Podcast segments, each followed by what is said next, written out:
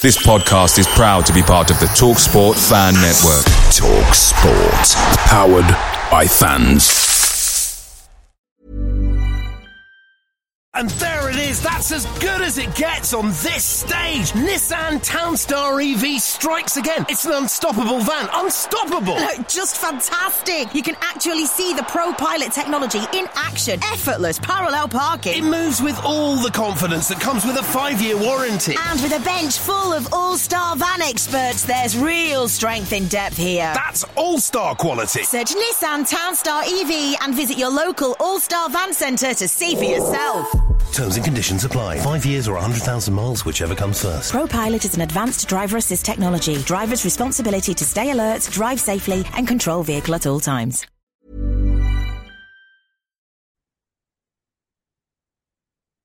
The TalkSport Fan Network is proudly supported by McDelivery, bringing you the food you love. McDelivery brings a top-tier lineup of food right to your door. No matter the result, you'll always be winning with McDelivery. So the only thing left to say is, you in? Order now on the McDonald's app, and you can also get rewards points delivered too. So that ordering today means some tasty rewards for tomorrow. Only via app at participating restaurants 18 plus. Rewards registration required. Points only on menu items. Delivery fee and terms apply. See mcdonalds.com.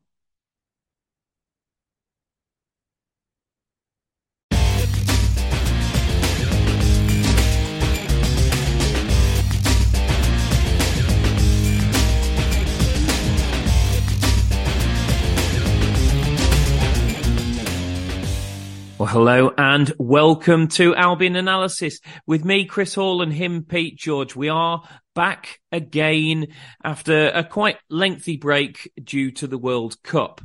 Um, but before we get into the football and the, the, the positives of Albion's recent run of form, I do want to just mention and also add the condolences of myself and Pete to a very, very sad passing of our club doctor, Julian Widdowson. Um, anybody who saw Jed Wallace's post match interview last night saw visibly how much he meant to the players. Jed got very emotional on Sky Sports last night and it, it's it's a tragedy. The um the the tribute in the dugout was was very nice. I believe there will be more tributes as well this weekend at the at the Rotherham game. And Pete, I think you and I just want to say that um, that you know we echo the thoughts of Jed Wallace, and also echo the thoughts of, uh, of of Jed Wallace in terms of you know the, the tragedy that's happened in Solihull and the young boy that's fighting for his life. Obviously,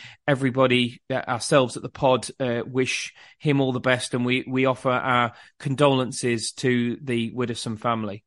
Yeah, well said, Chris. I can only echo that. Um, both very sad um, bits of news, and yeah, can only offer our condolences to the families affected.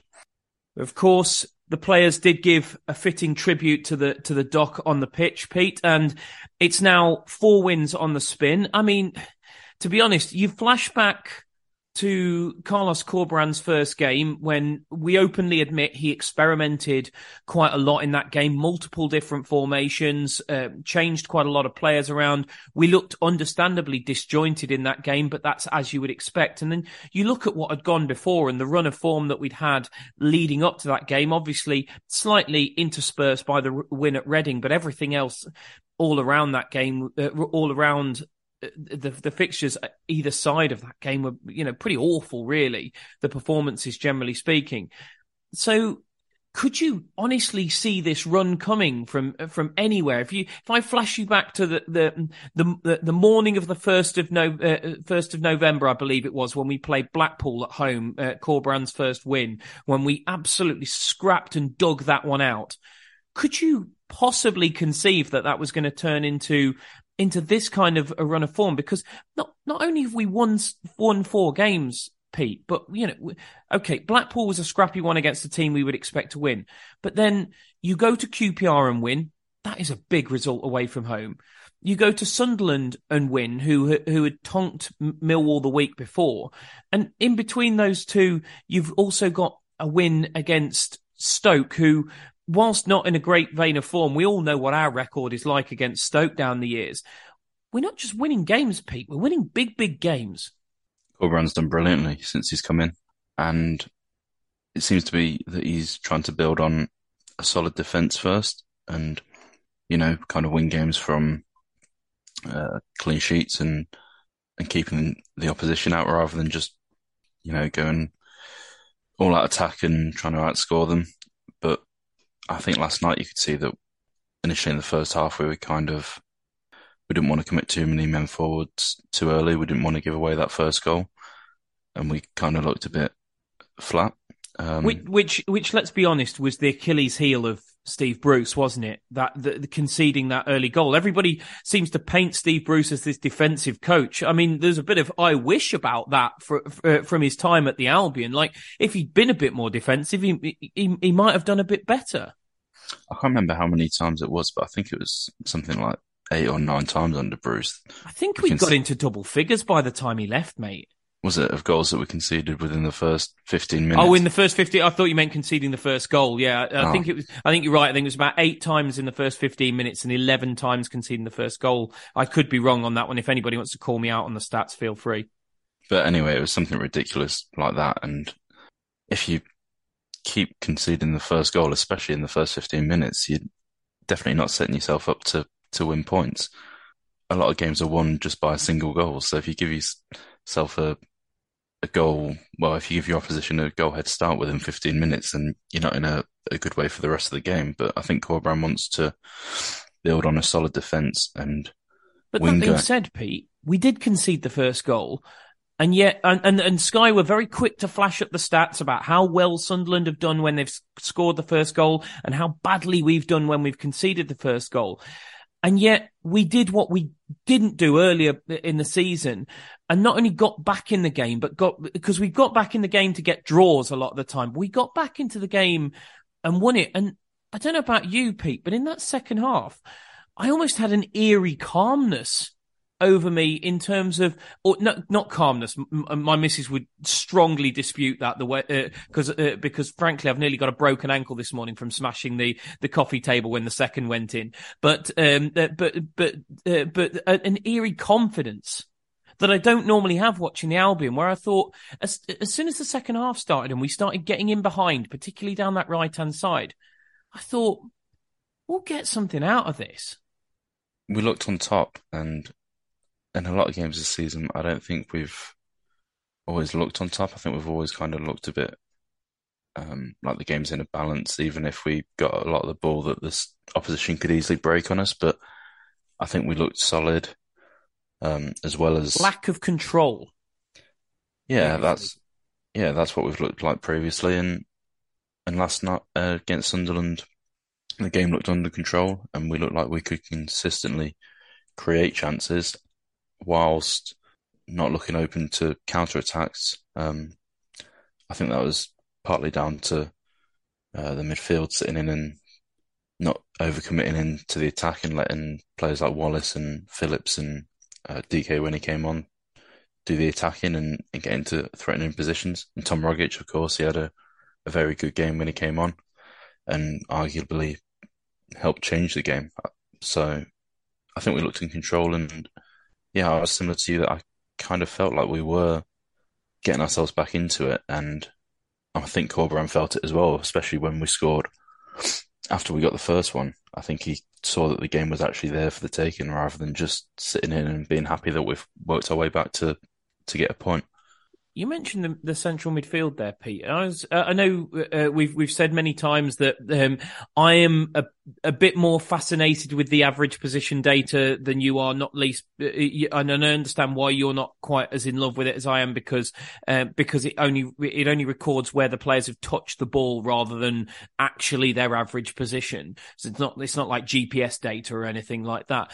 But it was noticeable when I looked at it that actually Malumbi and Yokuslu or Mulumbu, as they called him when he got substituted um, uh, uh, against Sunderland, um, that that they were actually as deep as the two fullbacks for for most of the game. It's interesting that the, the and the, the, that's worth mentioning that the two fullbacks were relatively high, but it, it but it's it's interesting that we can play with two defenders so deep and yet still offer a threat under Corberan. Sorry, two central midfielders so deep and still offer a threat under Corberan. Well, we didn't. I think in the first half we were trying to build up a bit more centrally than we had done under Bruce. Under Bruce, we were very much just build up through the wings, progress the ball down the wings. Um, that's where we've probably got our strongest progressive passer in Townsend at left back.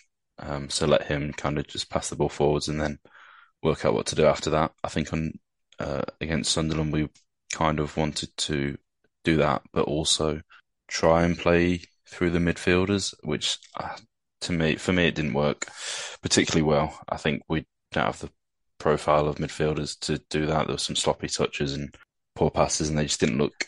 Credit to Sunderland, though, Pete. we we I mean, they were all over us like a rash. I thought that I did think their press was excellent first half. I don't know whether they ran out of steam a little bit second half, but um, I thought first half the, the I was I, I was marveling a little bit at how hard they were working in there. Yeah, they were excellent with the pressing and made it very hard for us to press them. We tried to early on in the first half, and they just played out relatively easily with one twos and a good movement once they've passed the ball. And well, speaking of the one twos, that's what happened for the goal, wasn't it? That it was a one two in the final third out wide, and was it Diallo, Diallo got in behind mm. Townsend who'd fallen asleep, and and Townsend tried to make up for it and made a stupid error, but. I mean, yeah. he's he's a player, Pete, that we've defended numerous times on this pod because I think he gets unfair stick at times. I have to say, I've got no defense for him there. He, it, there, there is no way he should be making a challenge. What he's got Peters covering. It's very hard for Diallo's got very little of the goal to shoot at, or he tries to pull it across into a crowded penalty area. For me, Townsend's got to let him go once he's got long, wrong side. I agree with that. Um, you can't make a tackle from behind in the penalty area because as soon as the player feels any contact from behind in the penalty area, they're going to go down, and you're not going to get to the ball before the before you get to the man if you're coming from behind. So it was, I think he was just desperate to make up for falling asleep from that one too, and kind of wasn't measured in what he was doing and compounded it. Yeah, exactly. And well, luckily we came back and and won the game, so it's not highlighted. But, but before that, Pete, before that, Alex Palmer keeps us in it because I think I, I, you know, as much as I got this eerie confidence about Albion at the moment, where I, I do trust this team all of a sudden. If that goes two 0 I don't think we, yeah, I, I don't think we go, we we come back, and that is truly is a quite brilliant save, isn't it? Because it's that he, to get off his line that fast and then to get a strong arm out to make sure he blocks that shot from Pritchard, I think is is is phenomenal. Yeah, it was a, brilliant save. He kind of, it looked like he, he came out early, but then he kind of delayed his movement to stop it and, and then made himself as big as possible and just kind of, he didn't make it easy for the attacker to just put it into the space that if Palmer commits early, you know, he's only covering so much of the goal and the striker just puts it into the empty space after that. But he kind of delayed and before he committed with his final movement, and that seemed to be what kept us in it. And brilliant save. Overall, had a, a decent game, and since he's come in, he's been fairly solid. Well, it's just going to uh, just going to dwell on him slightly there for a minute, there, Pete, because I, uh, I think I think you and I are both in, of the same mindset on Alex Palmer that we like him, but we're not hundred percent convinced on him. He's uh, uh, he has does seem to have a strange little error in him. You, you, I mean, you look at the Millwall away goal and you think, what what what are you thinking, Alex? But there's there's been other goals since he's come in where where I've thought you could have got that. You, uh, you know, you could you could you either could have come off your line quicker or you could have got down to that. But I, I, I, there's some things that I love about him. And one of them is he, he just seems to move his feet really quickly. He seems to react to things ever so well. You think of the, the one on his debut against Preston where he, where, where he just before we went 1 0 down where he got got across to it. It's just brilliant, brilliant movement of his feet. And that again, last night, that that's uh, against Sunderland, that's all come from Palmer reacting extremely quickly. And that's something I don't think we saw from Button. People like like to tell me I'm I'm, I'm har- I was I was harsh on Button. I think most I think most fans have kind of come around a little bit to the idea that maybe I wasn't being quite so harsh on David Button anymore. But um, when when I start saying things like I think he could have reacted quicker to um, the goal against Birmingham, for example, the the the one in the first half.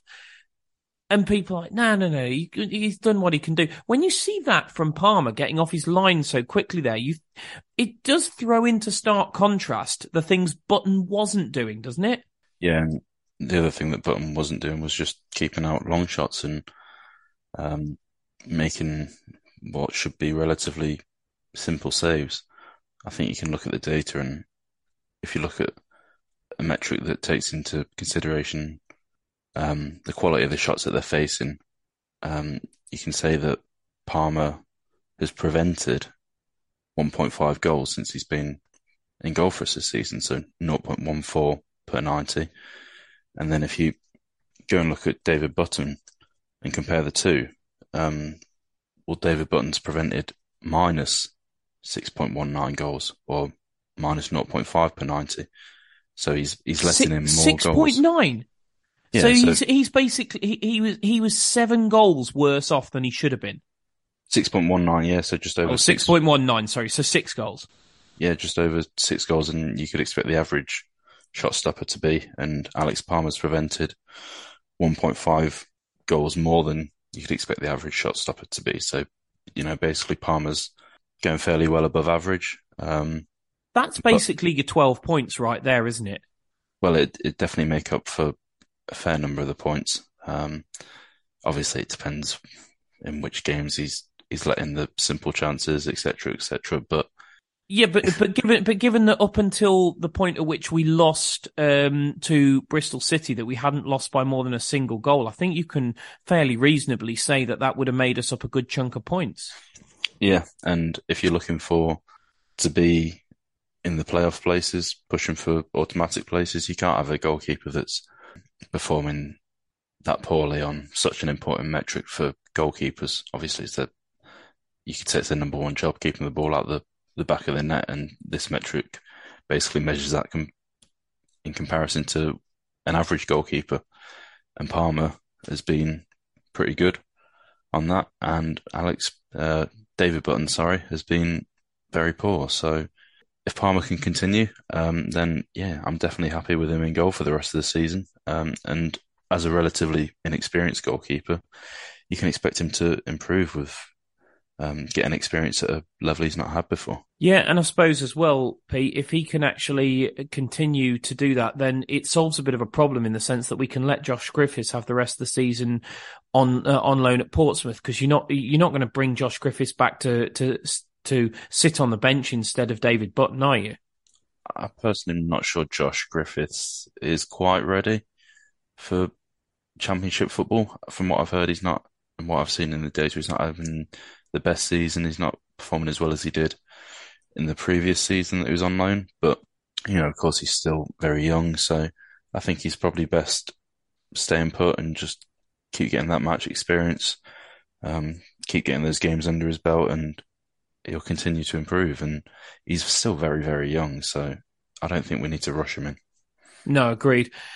And going back to the, the, the first half, Pete, I mean, it's worth saying we, we were well off the pace. Uh, I mean, Palmer has saved us. We were probably a little bit fortunate to go in at half time 1 0 down. You look at uh, Sunderland and pretty much all their shots came in the first half. Pretty much all our shots on target, at least, came in. The, it came in the second half. We didn't show up in that first half. It was ponderous. It was pass, pass, pass, pass, pass across the back four. We were going absolutely nowhere with the ball. We were suffering to to to the Sunderland press. They uh, they they were having all the chances, all the xG in that in, in that first half. Basically, we were dominated first half, and it was a role reversal in the second half. But was that to a certain degree a little bit inevitable, given that they played the week before against Millwall, and obviously the uh, Sunderland Millwall was the only game last week, and the rest of the championship starts started again this weekend just gone. Is it a little bit unfair that that, that Millwall and Sunderland? I know it didn't necessarily benefit Millwall too much because they lost to Sunderland and then they drew with Wigan on Saturday, which is probably a game they'd expect to win.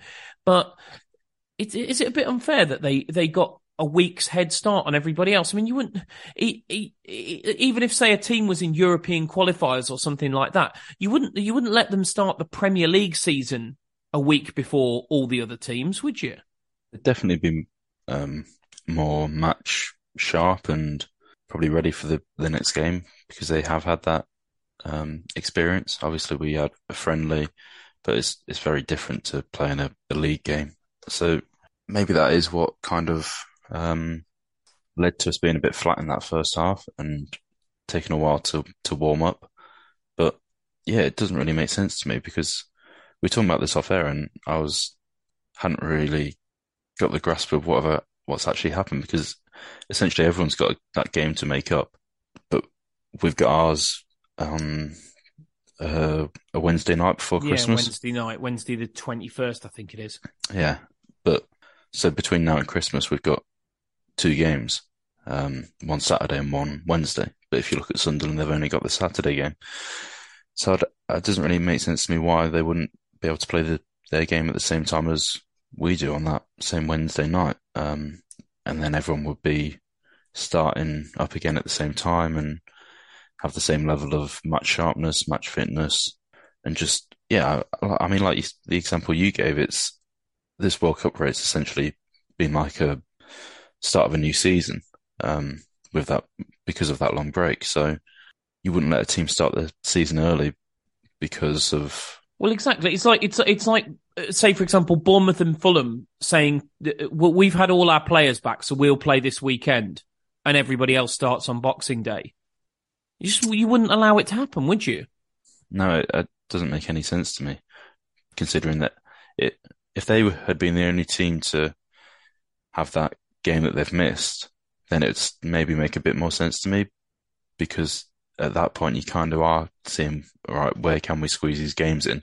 But if it's a whole round of fixtures that needs to be played, then why not play them all together? Yeah, I mean, if it, it genuinely, if it had been Coventry, you could have understood it because Cov are still a, a, a, at least a game behind everybody else. They're two behind most teams. So if it'd been Cov, you could have understood it. But yet again, for me, it's mismanagement from the EFL. I just think it's really, really poor. I, I, I haven't seen anywhere a genuine reason why they had to play it this week rather than next week and, and couldn't have restarted on the same weekend as everybody else. I mean, look, we, and the good thing is we can say it now, Pete, because it doesn't look bitter because we've won the game 2-1. But I think it's unfair, and I think it's mismanagement by by um, uh, by the EFL. And uh, as I say, you can I think you can say this because Millwall haven't won either of their two games, and Sunderland haven't won the second one.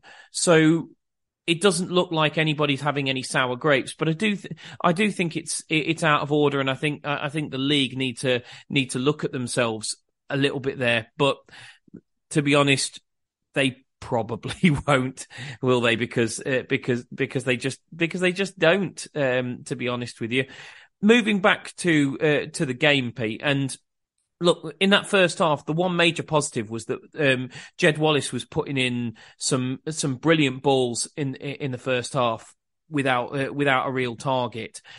Um, Brandon Thomas Asante was manfully trying to get on the end of them, but not without any with any real success. But my goodness me, you look at the two goals. What a difference it makes when you give Jed Wallace something to hit. Because I, uh, I, uh, uh, I mean, the criticism on much of the season has been a tactic has been crossing to no one.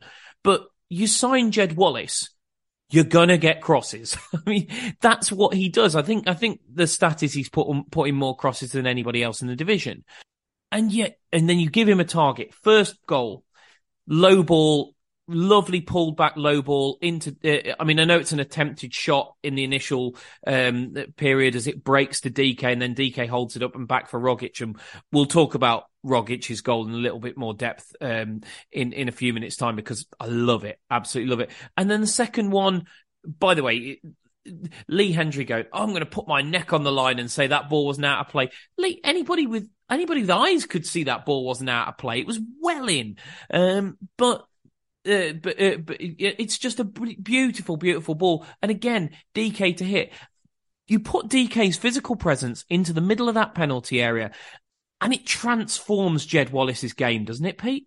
Yeah, and I think, like you say with Wallace, you know you're going to get crosses, but you're also going to get high quality crosses. He puts the ball into great areas. That one in the first half for Thomas Asante, where he just couldn't stretch enough to to get the ball, was a, a was a perfect cross, really. Um, and had Dike been on for that one, he probably would have got to it because he's, you know, a little bit taller, probably a little bit more explosive, um, and just probably a bit better movement. He might have made that move a little bit earlier, but you know, you're going to get quality from from Jed, and if you've got the right striker in the box, then he's going to score goals from it. He doesn't necessarily have to be the tallest striker. Um, he needs good movement first and needs to be able to finish. And the good thing about Daryl Dike is that his movement is generally very good in the box.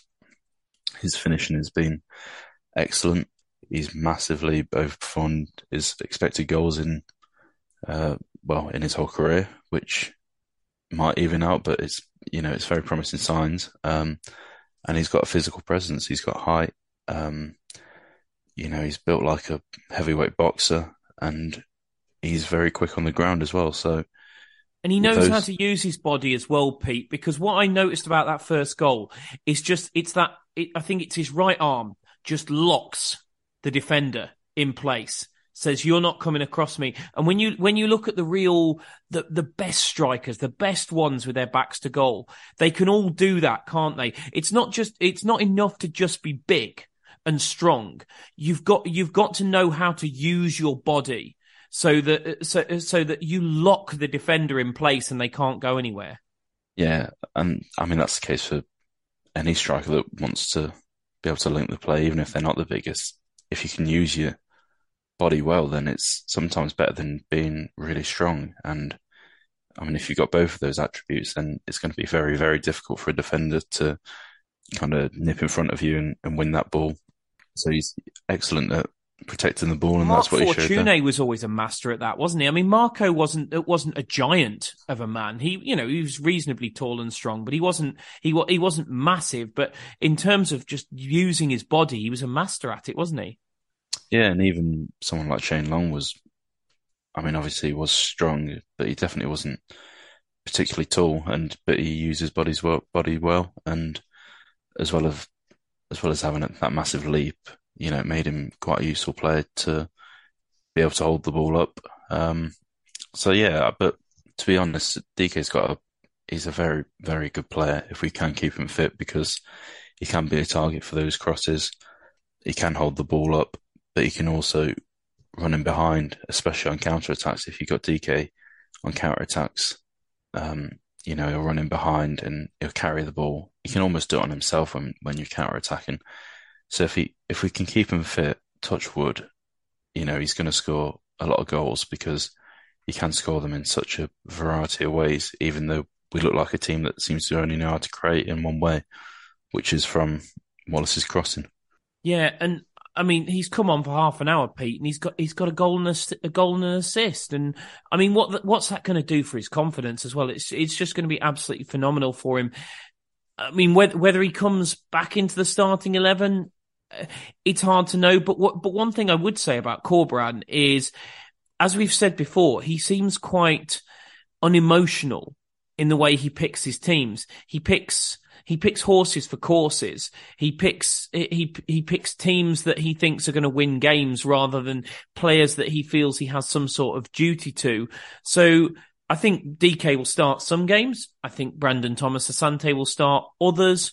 Uh, maybe Grant a little bit centre forward, but I mean, uh, I'm sure Corberan knows enough about Grant to know that that's not his best, uh, not his best position.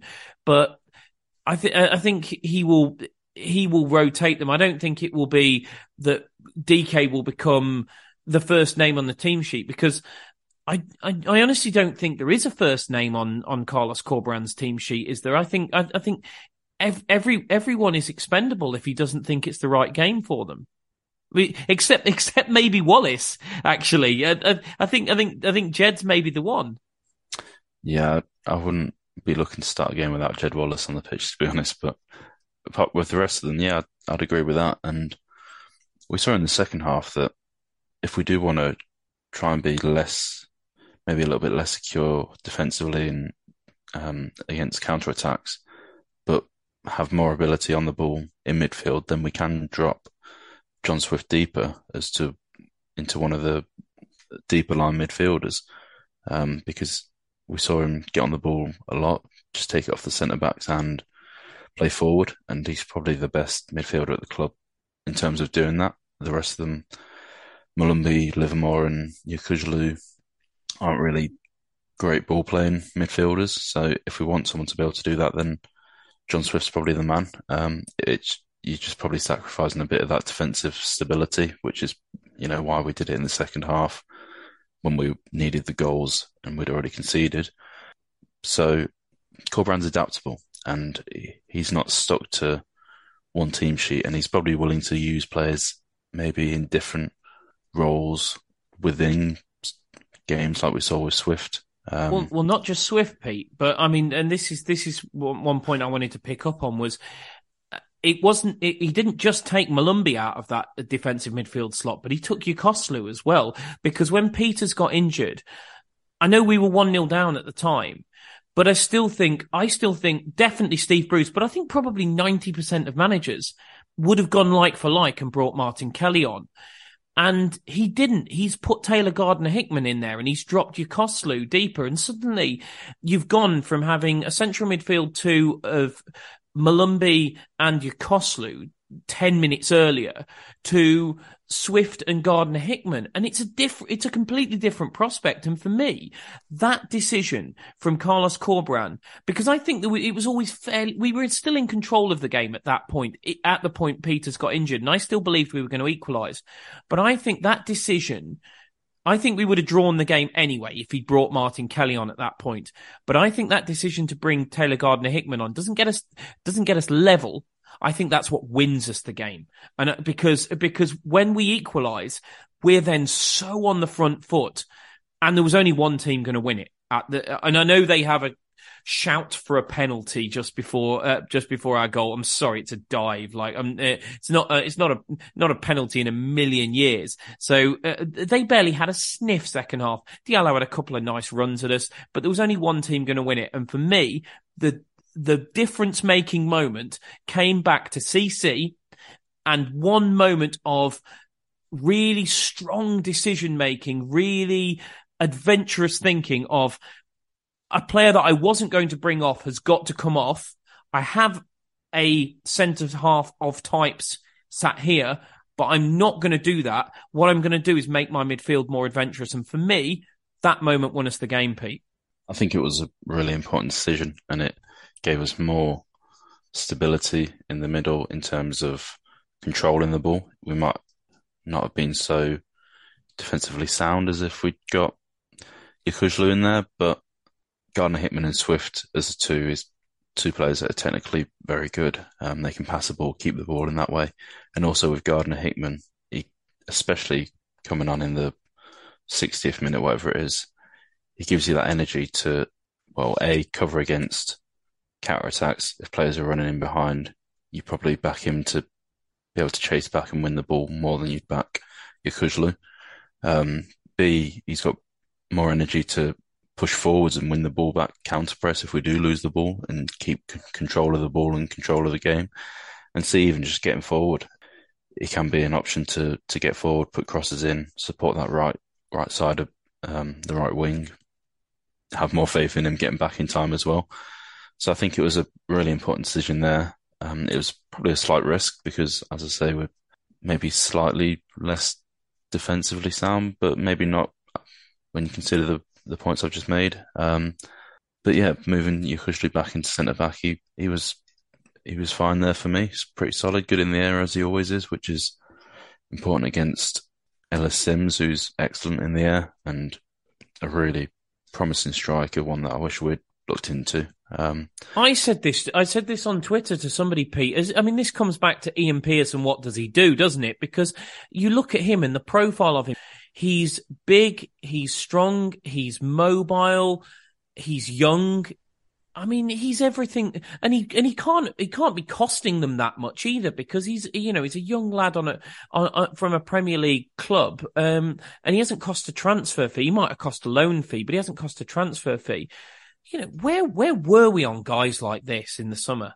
Yeah, I mean, last year I was running the data and looking for a striker for um, when we had Ismaël in charge in that summer, and he was one of the ones that that came up um, because he's very good aerially, uh, can hold the ball up, gets into good goal scoring positions, so he will score goals. Um, and he does, he presses well, does a lot of defensive work as well. So for the player that Ismaël would want, he seemed like a, a good fit, and he just had an excellent season at Blackpool, I think, um, in League One, and he seemed like a good fit. I think he was injured at the time, but um, obviously we signed Jordan Hugill.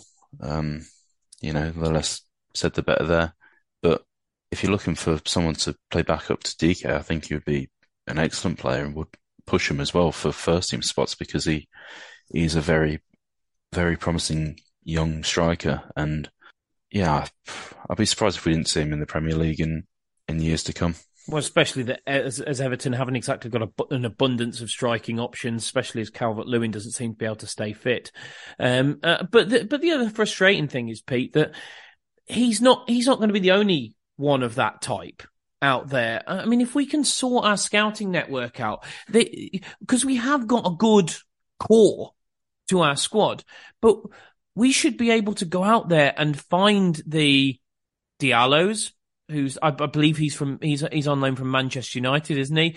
Um, Ellis Simms, Harvey Barnes from back in the day. We it is it, it, it's it's a fertile ground, isn't it? Um, club under 21s teams.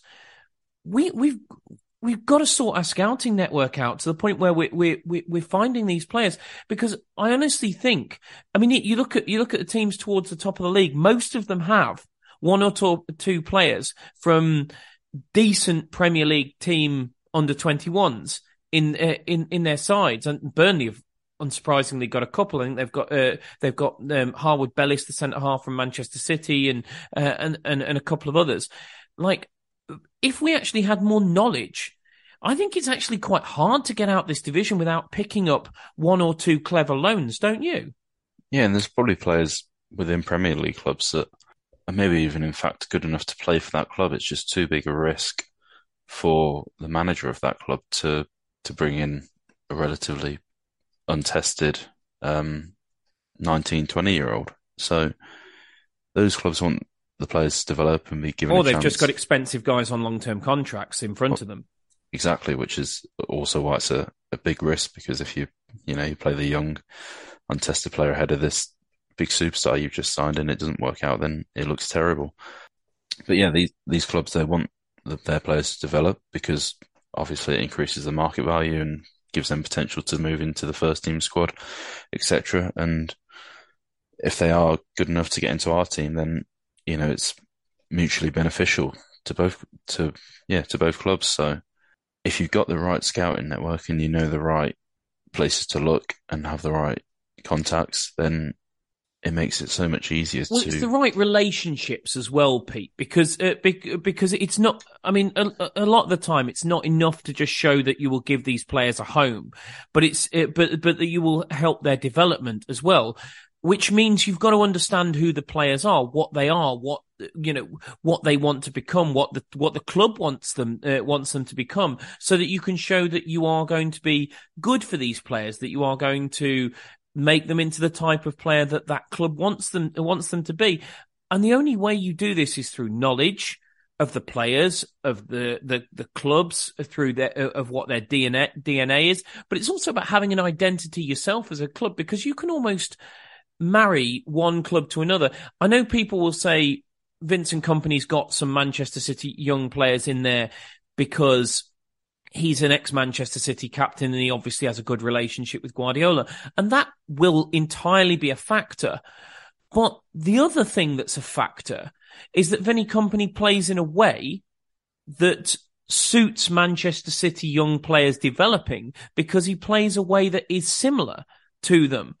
And we we've got to understand what our style is going forward because then we can offer players at Premier League clubs who are a similar style to us a home because I'm telling you now, even with all his contacts at Manchester City, if Vinny Kompany was in there playing hoofball, playing Tony Pulis football, he would not be getting Manchester City players on loan from from Pep Guardiola, would he?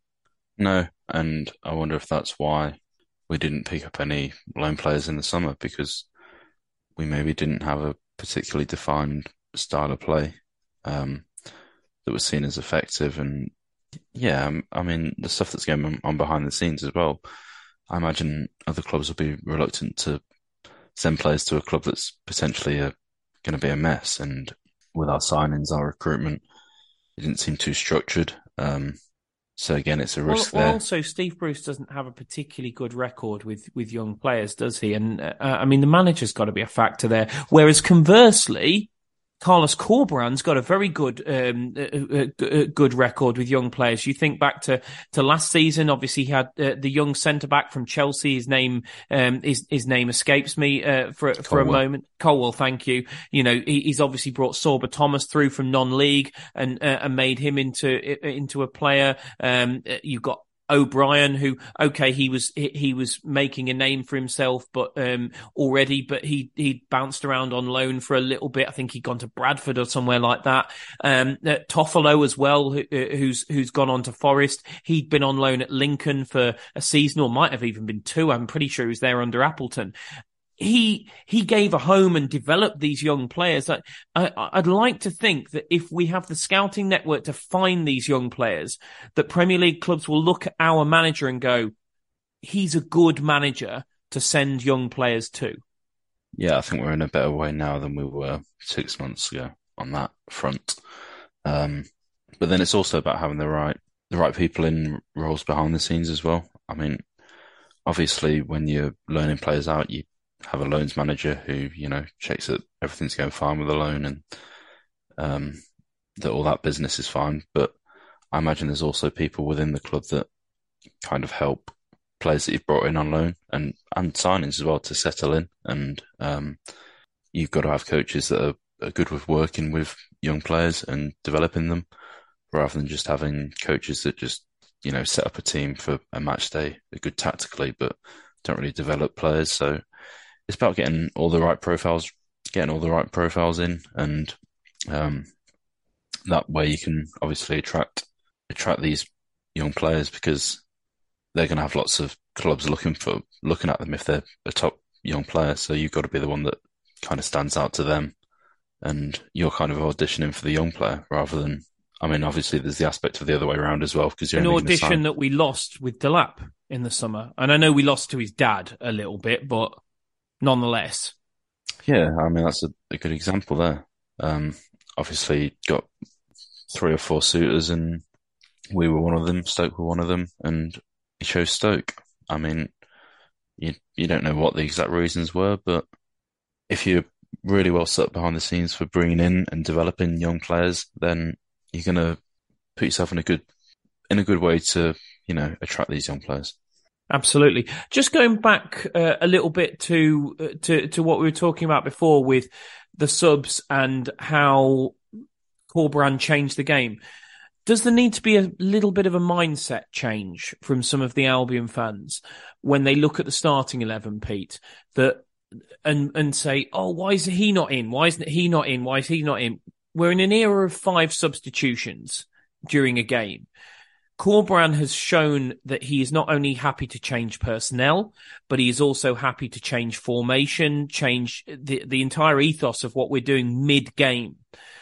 Do we need to not really worry about who's starting? To be honest, it seems like what's more important now is who finishes a game and that it's always that it's quite possible in games where um, Corberan, for whatever reason, thinks we might be outmatched in certain areas. And I would imagine that was a factor against Sunderland because he probably looked at a few things. First of all, the fact that they were a game ahead of us um, in terms of their fitness, but also the fact that they had Diallo and Pritchard, who I thought dominated the first half, and then we really got a hold of him second half. And he probably thought, whatever I do here, there is a danger of us being on the back foot a little bit And also, I've got no centre halves really, other than Dara O'Shea, who actually I thought had a pretty shaky game, to be honest with you. Um, and I thought we missed Bartley in a big, big way. And he's probably thought, well, I'm going to start quite pragmatic here because in, due to circumstances, we're probably outmatched in more areas than I would like us to be. But I know I've got the tools on the bench to change it and be more adventurous if I need to be. Do we need to stop thinking in terms of starting 11s being the be all and end all and start appreciating more that managers can change things heavily in game. We have got a manager who's happy to change things heavily in game and that really the 11 that finished the game in many respects in terms of winning a football match are going to be bigger than the 11 that start the game because the 11 that start the game are probably going to be to a certain degree, unless it's a game where we are heavily the favourite, probably going to be a team to make sure that we are well in the game as it goes into the final third of the match. And at that point, the match winners come onto the field. Do you, do you think that is a mindset change that possibly needs to happen within the fan base about concerning themselves and, and thinking that the manager favors players more if he starts them, whereas in actual fact, maybe he sees guys as match winners and would rather have them for a really powerful 30 minutes at the, at the end than flog them for 60 minutes and have to bring them off. Yeah, there's probably an aspect of that. Um, and like I said, I think we want to set up to be solid, um, solid first and then see what we can do later on. Um, I think what was promising with the substitutes was that they were relatively early. I think the first one was in the 58th minute, which, you know, I've been reading um, a book about, you know, football and data in it, and it, it's called The Numbers Game, by the way. Um, and it basically talks about substitutions and how a lot of the time managers leave them too late in games because they kind of don't want to admit that they potentially got the starting lineup wrong, um, and that the most effective time to make the first change, I think, was listed as the 57th, 58th minute, which is basically when we made it. Again, this study was before five substitutions, so if it was done again, it might be different. But the premise of it is that. But managers... if anything, it's likely to be earlier because you're going to have more subs left. Yeah, but the, yeah, I mean, the premise is that managers essentially often leave it too late, which isn't what Corberán did. Um, he got Rogic on on the 58th, and then the next one I think was in the 60 the 65th. Um, so he gave his substitutes time to get into the game and make a difference rather than just giving them five minutes at the end and expecting them to be able to come on and change a game. And he also doesn't seem to think, oh, well, we, we've improved a little bit, so I'm not going to make my changes. He almost seems to have it premeditated that if a game is a certain way on 56, 57 minutes, that these are the changes I'm going to make to, uh, to, to, alter it. As, as I say, Pete, I, th- I think, you know, I'm not, I'm not necessarily saying that um, Corberán is going to set us up um, defensively in every game. But I think the point I'm trying to make is that generally speaking, I think in an era where we have five substitutes available to us, I think people put far too much emphasis onto the onto the starting eleven. I'd agree with that. Um, you can change, well, you can change half your outfield players in the game, so it's a it's more of a score game than it than it used to be, arguably because of those extra changes, players are going to have more time. The share of minutes is going to be spread out more. So players are going to get players that maybe would previously have just been fringe players are going to get more minutes and be more involved and be more important to the overall season. Um, so yeah, the, it's not as important what the starting lineup is because I mean at half time in the second half you could have half of those players could be different. Obviously it doesn't usually happen like that, but that's just kind of an exaggeration of what could happen. It's yeah, like I say, it's it's more of a squad game than it was two or three years ago when it was just the three substitutions. And one of those substitutes who made a huge, huge difference, Pete, was uh, Tom Rogic. And I mean, first of all, let's just have a moment to talk about this goal. I'm, I I got a little bit excited when the goal went in. I admit that, and I tweeted "close goal of the season now," and then uh, and then kind of my brain went, uh, "You do remember Brandon Thomas Asante's bicycle kick against Stoke, don't you?" Like, oh yeah, okay. Um, so I, uh, I I immediately went on Twitter and and did some hefty backpedaling at that at that point. But I tell you what, whether uh, you can debate till the cows come home which one was better because they're so different. But I'm telling you now, it's up there. I mean, what a bit of skill to do that. The, first of all, the calmness. He's got no backlift to do it, yet it flies in the bottom corner. To just curl it round the defender, to leave the goalkeeper flat footed with the outside of his boot like that, Pete. It's just, it's a disgusting finish, isn't it? Yeah, it was top quality. You can see why he's raved about so much by Celtic fans. Um, it kind of, the, the way that he got to it is just it looked really strange on the eye the first time I saw it. I kind of didn't realize what had exactly had happened because it was, I think it's because he took it on the outside of his foot. Like his other foot wasn't planted where I expected it to be. Well, what I, didn't help me, Pete, is that he didn't really celebrate. Uh and genuinely, because I'm watching it on the TV, and they immediately cut to Rogic, who's just walking away cool as a cucumber. And I'm thinking, has this been disallowed for something? I'm looking for an offside or something like because it was like he didn't. He was just like, yeah, I do that every week. yeah, it's like he'd just done it on the training ground or something. But yeah, I mean, it was a, a brilliant, brilliant finish. You know, yeah, it's just a. I mean, it's a shame for him that Brandon Thomas Asante had scored that bicycle kick the week. Well, not the week before, but the game before, because otherwise it'd definitely be it'd be a tough one to beat for goal of the season. I still think it's competitive. I do honestly. I I know I know a lot of people will say, Chris, you're talking absolute rubbish. Although I've got to be honest, my friends, family, and anybody who knows me tell me that on a re- fairly regular basis. But I I think it's competitive between the two. I might do I might do a poll on the pod account as to what people which one people think is better, and I'll, I'll wait and see like 92 percent of the votes be for Brandon Thomas Asante, and basically just me voting for Rogic. But there's something about it. I just I just love it. It's the coolness it's it, it's a beautiful, beautiful finish. But just on Rogic, Pete, how big can the last four weeks be? How how big can the fact that he didn't go away and largely sit on the bench with Australia be for him? Because Celtic fans are quick to tell you what a brilliant, brilliant player he can be on his day. And, uh, and those, those are the three sort of chilling words that you get all the time about Tom Rogic. On his day, he's unplayable. But obviously the caveat being he doesn't have that day often enough.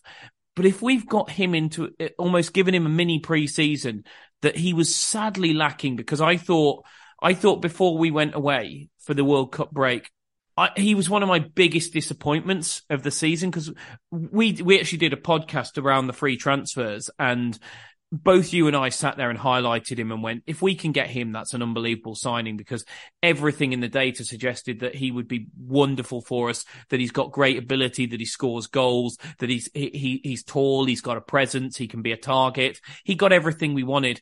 And then what I saw from him, other than the occasional flash in the pan moment, would been largely underwhelming, but he came on and he changed that game against against Sunderland. I thought he was I thought he was tremendous. I saw um I saw one of the the Albion accounts actually do a poll for man of the match and include him, and I thought I wouldn't normally condone putting a player who who'd, who'd had thirty odd minutes on on the pitch in a man of the match poll, but I could see the argument. Obviously, Wallace beats him hands down, there's no debate with that for me, but I could see why he was included as one of the four options.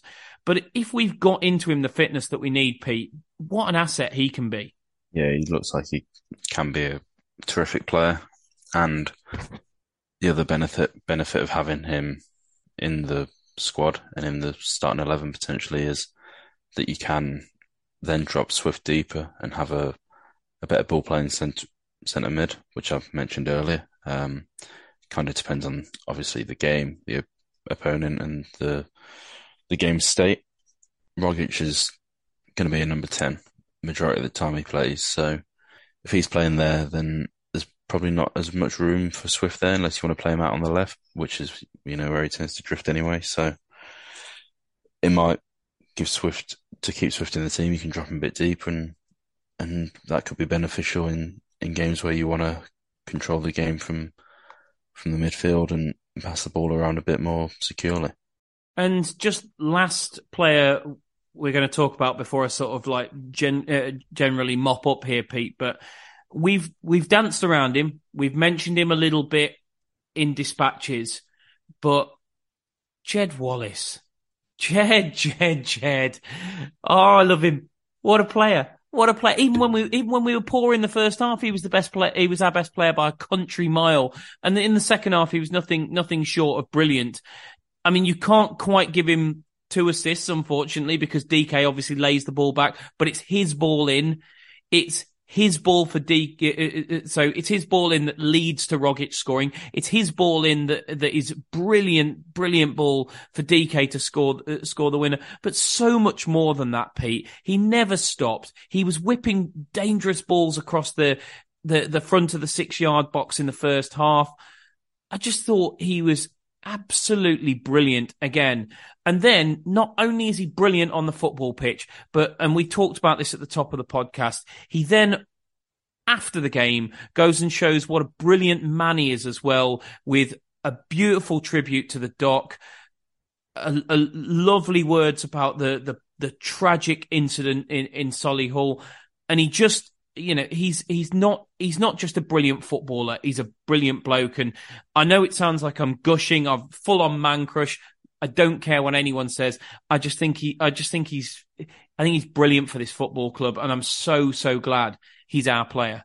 Yeah, he's looking like he's a, a real top signing for the club because um, he is, like you say, on the pitch he's quality and and off the pitch as well. Um, his crossing is just unbelievable.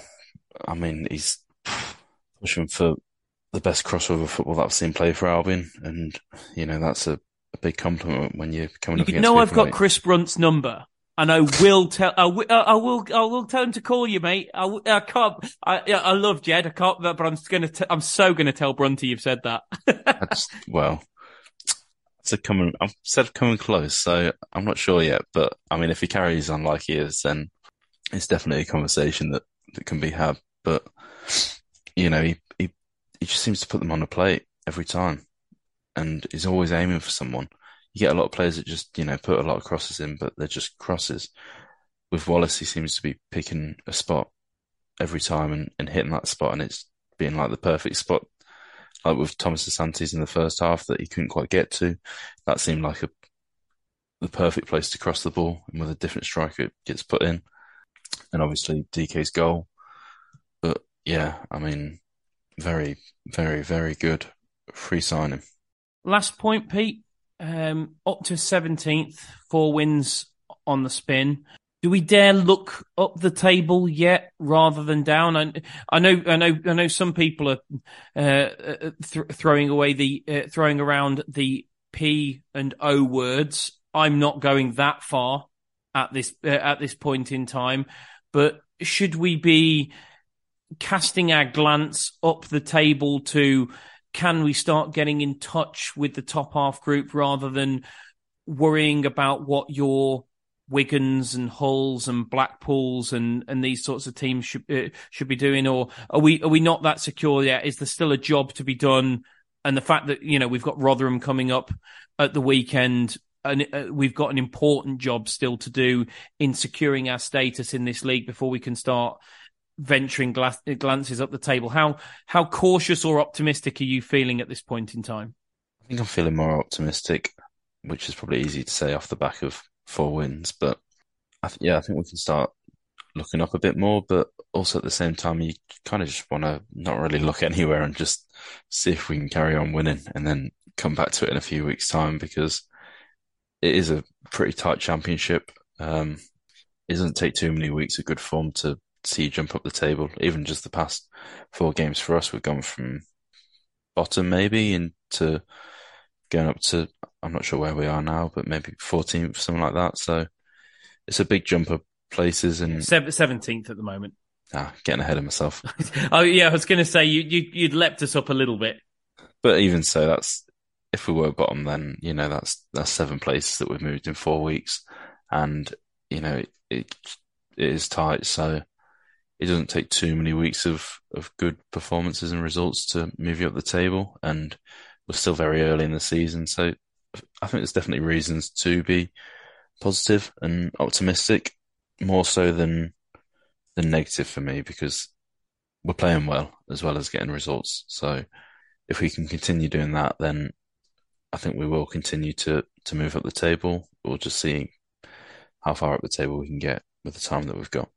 And nice to see a bit of resilience in this t- team. Just, just, uh, just going to leave you with a stat, Pete. That um, uh, that, that Ali Jones of the um, uh, Action for Albion uh, group um, has very kindly just uh, WhatsApp me whilst uh, whilst we've been been recording. Um, that is the first time that we have come back from behind to win a game since the QPR home game under Valérien Ismaël, which is a total of 55 games since we last did that. I mean, if he's changed this team to the point where we're now resilient, that that is that's a heck of an achievement, isn't it? Yeah, wow, um, incredible stat, and looks even worse when you put it alongside the one we mentioned earlier about conceding first in games under Bruce because obviously we've not been able to to come back once we've conceded first, and that was happening a lot. So if we've got a bit of resilience in the players and they've got they're starting to show that they can make comebacks, um, you know that's that's really promising, and not only for individual games, but if we move into a little rut of results and you know lose a few on the on the bounce, um, then if they are showing those signs of resilience, you've got a bit more faith in them turn it around, turning it around quicker. Absolutely. Well, we will leave it there for today. Uh, I mean, we could we could carry on talking Albion because we haven't had the opportunity to do so for for four weeks. And frankly, when we're in the middle of a middle of a good run, you do want to talk about it, especially as it it, it distracts you from the from the fact that we're, we're recording on on Tuesday night. The World Cup semi-finals are about to uh, about to kick off, and um, certain three lions aren't involved in either game, so uh, it it, it, it distracts you from that reality, which is also very nice. But we will be back after the Rotherham game uh, at the weekend when Hopefully, Pete, it's uh, it, it it it it's a high five. It's uh, it's a it's a famous five. It's uh, no, I'm going to stop now because uh, I'm I'm referencing Enid Blyton books, which is starting to show my age. But uh, we will be back after the Rotherham game to discuss it more. Then, obviously, uh, if you want to talk to us about anything, um, you can tweet the pod account uh, at Albion Analysis. Um, but as ever, thanks for listening and up the baggies.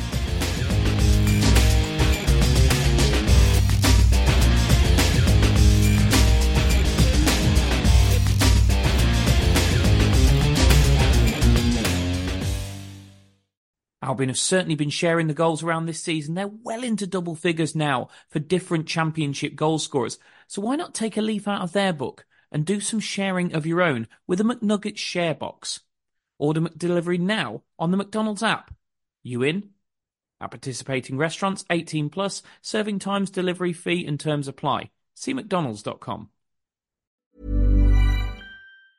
And there it is. That's as good as it gets on this stage. Nissan Townstar EV strikes again. It's an unstoppable van. Unstoppable. Look, Just fantastic. You can actually see the Pro Pilot technology in action. Effortless parallel parking. It moves with all the confidence that comes with a five-year warranty. And with a bench full of all-star van experts, there's real strength in depth here. That's all-star quality. Search Nissan Townstar EV and visit your local all-star van centre to see for yourself. Terms and conditions apply. Five years or 100,000 miles, whichever comes first. ProPilot is an advanced driver assist technology. Driver's responsibility to stay alert, drive safely, and control vehicle at all times.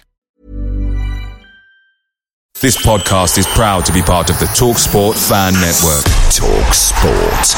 Powered by fans.